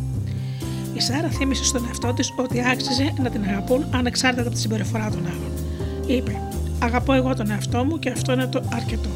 Η αγάπη που δίνω εγώ στον εαυτό μου θα μου δοθεί από κάποιον που ενδιαφέρεται πραγματικά για μένα. Για να προσδώσετε ουσία σε αυτές τις ενθαρρυντικές σκέψεις, αναπολύστε εποχές που νιώθετε πραγματικά καλά με τον εαυτό σας.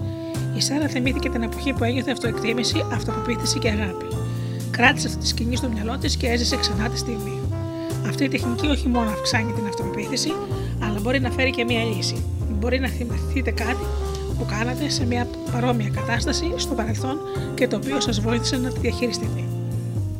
Πέμπτο βήμα, οραματιστείτε.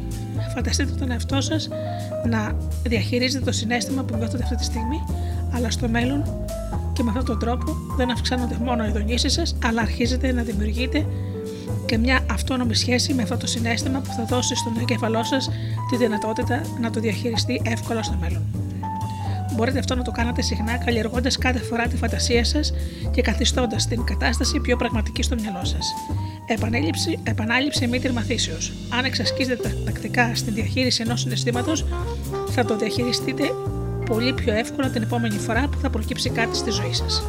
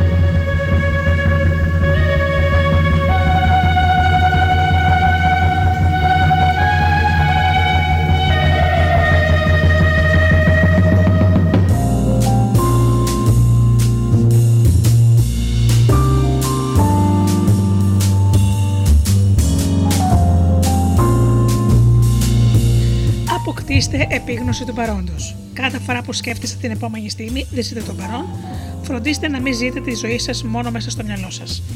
Με την παγκόσμια πρόοδο της τεχνολογίας, η κοινωνία μας επικεντρώνεται όλο και περισσότερο στις έξυπνες συσκευές παρά στον κόσμο γύρω μας. Ασχολούμαστε με τα κινητά μας περισσότερο από όσο ασχολούμαστε ο ένας με τον άλλον. Είμαστε τόσο πορφημένοι στις οθόνες και στην ψηφιακή επικοινωνία που αγνοούμε το περιβάλλον γύρω μας. Οι περισσότεροι άνθρωποι σήμερα βιώνουν ένα γεγονός περισσότερο μέσα από μια κάμερα και δεν χρησιμοποιούν τα μάτια τους για να απολαμβάνουν αυτό που είναι μπροστά τους. Στις συναυλίες λάμπουν οι οθόνες των κινητών που κρατάνε όλοι στα χέρια τους. Δεν προσπαθώ να πω ότι δεν πρέπει να αποθανατίζουμε τις πολύτιμες στιγμές μας, αλλά ζώντας μέσα από μία οθόνη δεν απολαμβάνουμε τη στιγμή. Όσο όλα αυτά συνεχίζουν να μας αποσπούν την προσοχή από το παρόν, αυξάνεται το άγχος, ο φόβος και το στρες μας. Το άγχος κατακλείζει την καθημερινή ζωή μας γιατί πλέον έχουμε συνηθίσει να ζούμε αλλού και όχι στο παρόν. Επίσης αγνοούμε τους ανθρώπους γύρω μας και το τίμημα αυτό είναι οι προσωπικές μας σχέσεις. Αυτός είναι συνήθως ο λόγος που αισθανόμαστε στρες, απομόνωση και μοναξιά. Οι δονήσει μας μειώνονται γιατί νιώθουμε σαν να βρισκόμαστε σε μια φανταστική κατάσταση που δεν ταιριάζει με την πραγματικότητα που ζούμε. Αναβιώνουμε στιγμές του παρελθόντος, φοβόμαστε για το μέλλον και δημιουργούμε εμπόδια στο μυαλό μας. Ξοδεύουμε δημιουργική ενέργεια σε καταστροφικές ιδέες και αυτό προκαλεί ακόμα μεγαλύτερη αναταραχή στη ζωή μας. Το εδώ και τώρα είναι το μόνο που έχετε. Μόλις περάσει στο παρελθόν, πάμε πια να υπάρχει. Ανεξάρτητα από το πόσες φορές θα αναβιώσετε στο μυαλό σας. Το μέλλον δεν έχει έρθει ακόμα, ωστόσο νοερά βρίσκεστε εκεί. Το αύριο έρχεται μεταμφιεσμένο σαν σήμερα και οι περισσότεροι ούτε καν το συνειδητοποιούμε. Τίποτα δεν είναι πιο πολύτιμο από το παρόν, γιατί δεν πρόκειται να ξανάρθει ποτέ. Μπορείτε να δημιουργήσετε στο μυαλό σας μια μνήμη στην οποία θα μπορέσετε να ανατρέχετε, αλλά δεν πρόκειται ποτέ να τη βιώσετε ξανά σωματικά. Σκεφτείτε μια φορά που ξεχάσατε τελείως να κοιτάξετε το ρολόι του κινητός σας.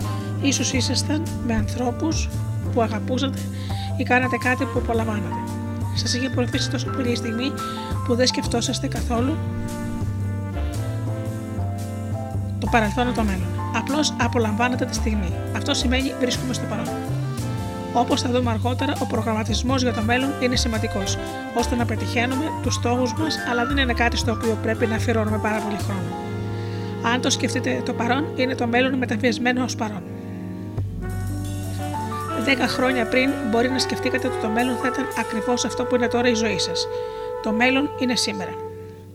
Όταν ήμασταν 20 χρονών, είχαμε κάνει σχέδια για Σαββατόβραδο και ήθελα, θέλαμε οι υπέρ της εβδομάδας να περάσουν γρήγορα. Έτσι λοιπόν, ευχόμαστε να περάσει γρήγορα ο πολύτιμος χρόνος, ο χρόνος που δεν θα, είχε, δεν θα είχαμε ποτέ ξανά. Όταν έφτανε το Σάββατο και μετά περνούσε, σκεφτόμασταν διαρκώς μια άλλη μέρα για την οποία είχαμε κανονίσει κάτι συναρπαστικό. Και μερικές φορές αυτή η μέρα αργούσε μερικές εβδομάδες. Αυτή είναι επίσης η λογική της ζωής. Από τη στιγμή που γεννιόμαστε, κάθε 24 ώρες πλησιάζουμε κατά μία μέρα πιο κοντά στο θάνατό μας. Το μέλλον που διαρκώς περιμένουμε έρχεται μόνο σαν παρόν. Μόλι φτάσει, περνάει πολύ γρήγορα, που δεν προλαβαίνουμε να το αντιληφθούμε. Στρεφόμαστε αμέσως την προσοχή μας στην επόμενη συναρπαστική στιγμή και μετά την επόμενη και μετά την επόμενη. Έτσι ζούμε περισσότεροι. Ξυπνάμε για να βγάλουμε τη μέρα και μετά κοιμόμαστε. Το κάνουμε 365 φορές το χρόνο. Περιμένουμε να έρθει η επιτυχία, η αγάπη, η ευτυχία, δίχως ποτέ να αναγνωρίζουμε πραγματικά τι έχουμε αυτή τη στιγμή. Κάποια στιγμή συνειδητοποιούμε ότι ποτέ δεν ζήσαμε πραγματικά ή αποκτάμε επιτέλους τα πλούτη που πάντα θέλαμε και ωστόσο δεν μπορούμε να τα απολαύσουμε επειδή πάντα υπάρχει κάτι άλλο να πετύχουμε. Ζούμε έχοντας στο μυαλό μας ένα μέλλον που υπάρχει μόνο στη φαντασία μας και προσπερνάμε τελείως όσα συμβαίνουν μπροστά μας. Το ίδιο μπορούμε να πούμε και για το παρελθόν. Παρόλο που μπορεί να έχουμε αγαπημένες αναμνήσεις, τις οποίες απολαμβάνουμε να αναβιώσουμε μία στο τόσο, πρέπει να καταλάβουμε ότι μόλις το παρελθόν περάσει δεν αλλάζει. Μπορούμε να το αλλάξουμε μόνο στο μυαλό μας. Η άσκηση του λογισμού που θα σας περιγράψω παρακάτω θα σας βοηθήσει να συνδέσετε με το παρόν. Αναπτύσσοντας την επίγνωση για το παρόν, μπορούμε να διατηρούμε μια υψηλή δόνηση γιατί αποφεύγουμε να παραλύουμε από τον πόνο του παρελθόντος ή το φόβο για το μέλλον.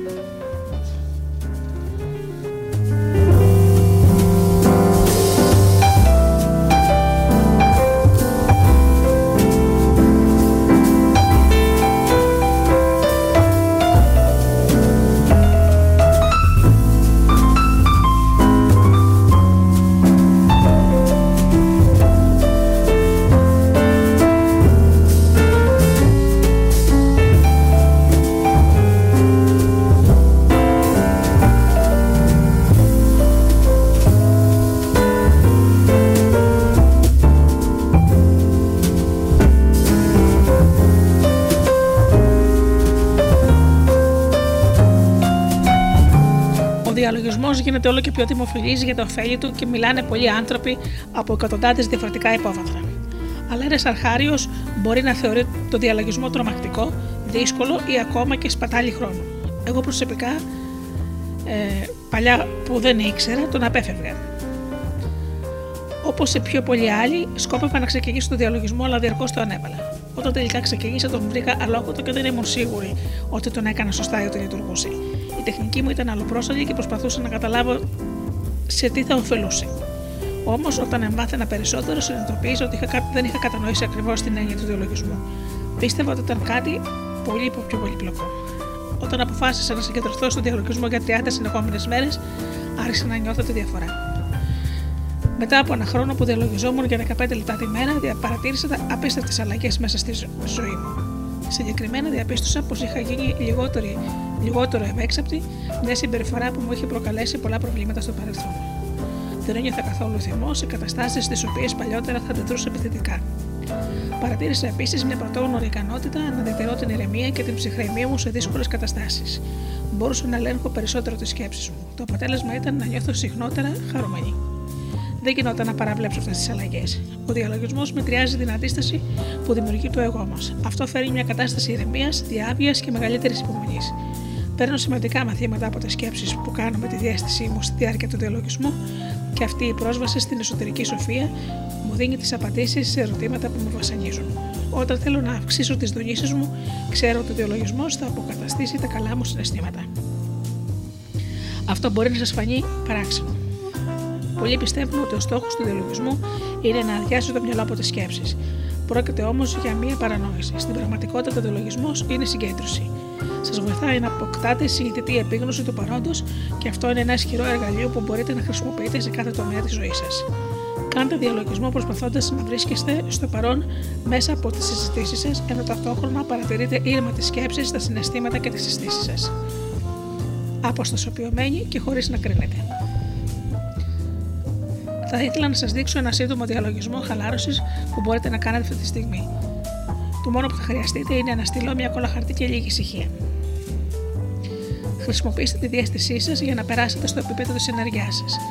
Πώς θα βαθμολογούσατε το επίπεδο των τονισιών σας από το 1 έω το 10, αν το 1 αντιστοιχεί στο νιώθω άσχημα και το 10 και δεν θέλω να κάνω τίποτα και το 10 αντιστοιχεί στο νιώθω υπέροχο, γαλήνιος και γεμάτος χαρά. Τώρα θα αρχίσουμε να περνάμε στην κατάσταση διαλογισμού. Καθίστε ή σταθείτε σε μέρος που μπορείτε να χαλαρώσετε με τα μάτια προς το παρόν ανοιχτά. Όπου και αν βρίσκεστε, παρατηρήστε το σώμα σας. Κάθεστε, στέκεστε όρθιοι, πώ νιώθετε τη σποδηλική σας στήλη. Μην αλλάξετε τίποτα. Απλώς παρατηρήστε το σώμα σας. Τώρα παρατηρήστε την αναπνοή σας. Απλώς παρατηρήστε τη. Εισπνεύστε βαθιά και για να φτάσει το οξυγόνο σε πνεύμονες και μετά εκπνεύστε. Τώρα Παίρνοντας βαθιά εισπνοή, φανταστείτε ότι τα πνευμόνια γεμίζουν με, όλο, με όσο το δυνατό περισσότερο οξυγόνο και ότι αποβάλλουν όλο το βρώμικο αέρα κατά την εκπνοή. Νιώστε την κοιλιά σας να φωνεί και να ξεφουσκώνει. Με κάθε ανάσα. Νιώστε το στήθος σας να, να αναβοκατεβαίνει με κάθε ανάσα. Τώρα κοιτάξτε γύρω σας. Παρατηρήστε τα χρώματα και τα σχέδια που βλέπετε χωρίς να κρίνετε. Απλώς παρατηρήστε τα. Αφήστε τα μάτια σας να απορροφήσουν ό,τι υπάρχει γύρω σας και μετά κλείστε τα αργά. Παρατηρήστε αυτό που σας έρχεται στο μυαλό. Αφήστε τις σκέψεις να περάσουν από το μυαλό σας. Δεν υπάρχει σωστό ή λάθος. Χαλαρώστε τα βλεφαρά σας, παρατηρώντας αυτά που περνάνε και φεύγουν από το μυαλό σας. Μη σταματήσετε να παρατηρείτε την αναπνοή σας, εσπνοή και εκπνοή, διαστολή και συστολή. Μετά ακούστε τους ήχους γύρω σας. Από πού έρχονται και πώς ακούγονται. Ξεχωρίζουν κάποιοι μπορείτε να ξεχωρίσετε τους μακρινούς από τους κοντινούς. Και τώρα ακούστε τον ήχο της αναπνοής σας, εισπνοή, εκπνοή. Στρέψτε την προσοχή στο σώμα σας. Υπάρχει κάπου ένταση. Δεν χρειάζεται να αλλάξετε τίποτα, απλώς παρατηρήστε τις αισθήσεις στο σώμα, στο σώμα σας. Παρατηρήστε κάποιες αισθήσεις ή συναισθήματα αυτή τη στιγμή. Ποια είναι, πού ακριβώς τα νιώθετε στο σώμα σας; Παρατηρήστε, νιώστε, ακούστε. Μείνετε ακίνητοι για ένα λεπτό. Όταν είστε έτοιμοι, αρχίστε να κουνάτε αργά τα χέρια και τα πόδια. Μετά ανοίξτε τα μάτια σας. Και εδώ τελειώνει η άσκηση. Γι' αυτό α ελέγξουμε το επίπεδο των ενεργειακών τονισιών σας. Πώς θα βαθμολογούσατε αυτή τη στιγμή το επίπεδο των τονισιών σας; Σημούστε το νούμερο. είναι μεγαλύτερο από πριν. Αν όχι, πρέπει να ξανακάνετε την άσκηση. Κάποια στιγμή θα διαπιστώσετε ότι αυτή η σύντομη άσκηση αυξάνει τις δονήσεις σας. Αν δυσκολεύεστε να θυμηθείτε τα παραπάνω βήματα, δοκιμάστε να τα καταγράψετε με το κινητό σας ώστε να σας καθοδηγεί η φωνή σας. Μιλάτε αργά και καθαρά και κάντε παύσει ανάμεσα στις οδηγίες. Ο διαλογισμός δεν είναι πολύπλοκη διαδικασία. Ο βουδιστή δάσκαλος Γιόνκι Μινγκιούρ Ρινπό λέει ότι για να διαλογίζεστε χρειάζεται μόνο επίγνωση της αναπνοής. Όταν αναπνέετε συνειδητά, διαλογίζεστε. Τόσο απλό είναι. Και γι' αυτό μπορείτε να διαλογίζεστε οπουδήποτε και οποιαδήποτε στιγμή. Οτιδήποτε γίνεται συνειδητά μπορεί να είναι διαλογισμός, ακόμα και το πλήσιμο των χεριών. Δοκιμάστε να κάνετε την άσκηση 15 λεπτά την ημέρα για 30 συνεχόμενες μέρες. Αν σας φαίνεται πολύ, ξεκινήστε με 5 λεπτά και αυξήστε το προοδευτικά. Η αναπνοή είναι σημαντικό μέρος της ζωής σας και το εννοώ στην κυριολεξία. Αν δεν αναπνέετε, πάτε να ζείτε. Παίρνουμε μια εισπνοή και η ζωή μας ξεκινάει και την ώρα που τελειώνει αφήνουμε την τελευταία μας ανάσα. Γι' αυτό λένε ότι με κάθε ανάσα συμβαίνει μέσα μας μια μεταμόρφωση. Με κάθε ανάσα που παίρνουμε, πεθαίνουμε και ξαναγεννιόμαστε. Μέσα από την αναπνοή αυξάνουμε τη ζωτική μας δύναμη, την ενέργεια της ζωής μας. Που συχνά ονομάζεται μάνα, πράνα, τσι ή κι ανάλογα με την, ανάλογα με την πνευματική παράδοση. Με κάθε ανάσα, η ενέργεια ζωτική δύναμη εισχωρεί σε κάθε κύτταρο του σώματός μας, κάνοντας αναπάλλοντα σε μια νέα ζωή. Όταν παίρνουμε βαθιές και ελεγχόμενες ανάσες, το νευρικό μας σύστημα ηρεμεί, αυξάνοντας τις δονήσει μας. Ο διαλογισμός αλλάζει την νοοτροπία μας και μας βοηθάει να γινόμαστε πιο αυθεντικοί. Όταν διαλογίζεστε συχνά, αλλάζει ο τρόπος με τον οποίο βλέπετε τις αρνητικές σκέψεις που παίζετε μέχρι τώρα στο μυαλό σας.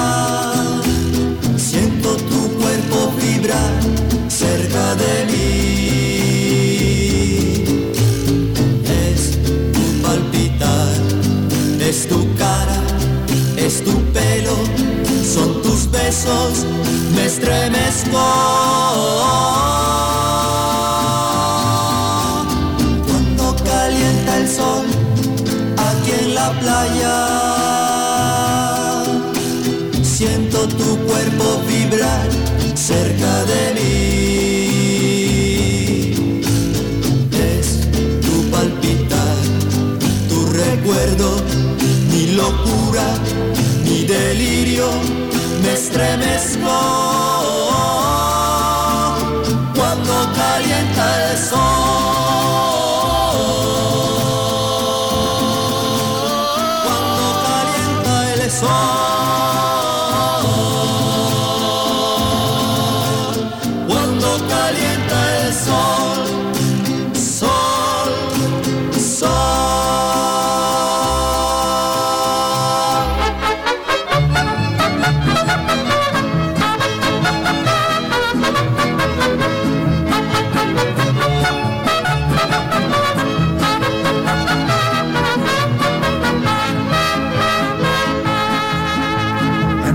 Jaula de oro, pendiente de un balcón, se hallaba una calandria cantando su dolor. Hasta que un gorrioncillo a su jaula llegó, si usted puede sacarme con usted yo me voy. Y el pobre gorrioncillo ella se enamoró, el pobre como pudo, los alambres rompió y la ingrata calandria después que la sacó, tan luego se vio libre.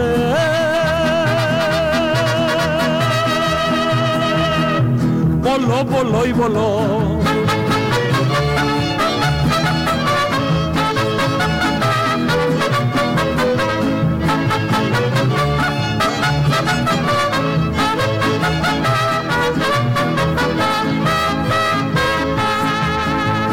pobre gorrioncillo todavía la siguió a ver si le cumplía lo que le prometió. La malvada calandria esto le contestó, yo usted no lo conozco, ni presa he sido yo. Y triste el gorrioncillo, luego se regresó, se paró en un manzano, lloró, lloró, lloró y ahora en esa jaula, pendiente de un balcón, se encuentra el gorrioncillo.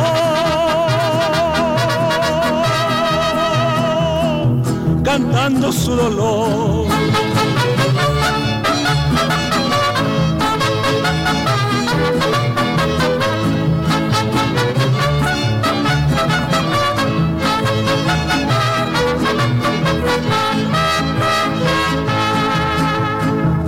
jaula de oro, pendiente de un balcón, se hallaba una calandria cantando su dolor. Hasta que un gorrioncillo a su jaula llegó, si usted puede sacarme con usted yo me voy. El pobre gorrioncillo de ella se enamoró, el pobre como pudo, los alambres rompió y la ingrata calandria, después que la sacó, tan luego se vio libre.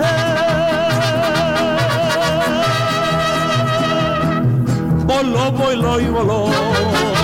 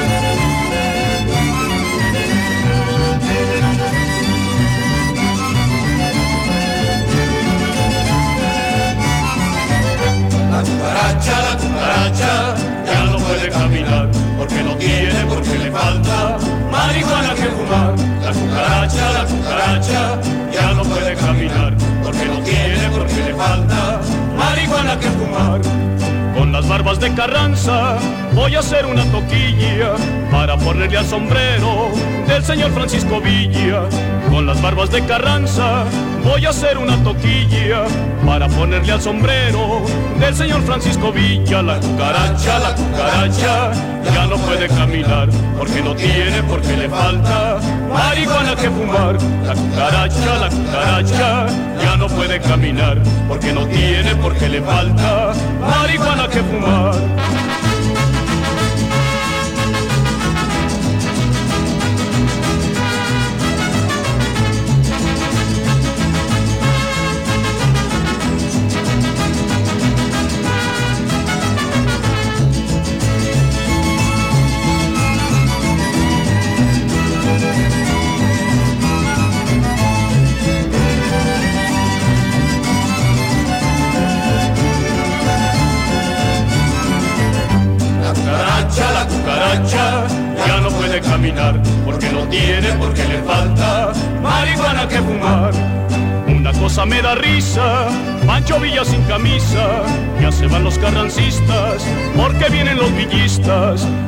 Cosa me da risa, Pancho Villa sin camisa, ya se van los carrancistas, porque vienen los villistas. La cucaracha, la cucaracha, ya no puede caminar, porque no tiene, porque le falta marihuana que fumar.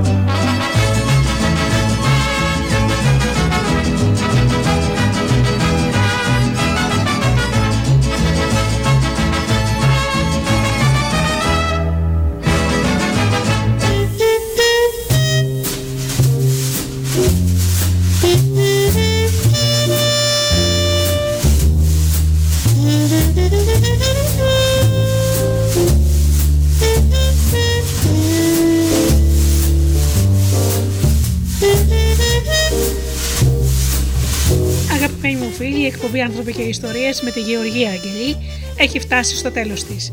Σας ευχαριστώ θερμά για αυτές τις δύο ώρες που ήσασταν εδώ μαζί μου στο Studio Delta.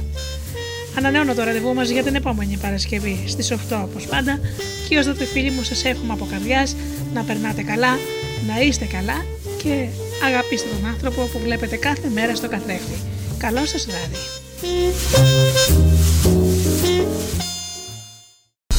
Αφεντικό δεν σ' αφήνει να ακούς ράδιο στη δουλειά, απόλυσέ το. Studiodelta.gr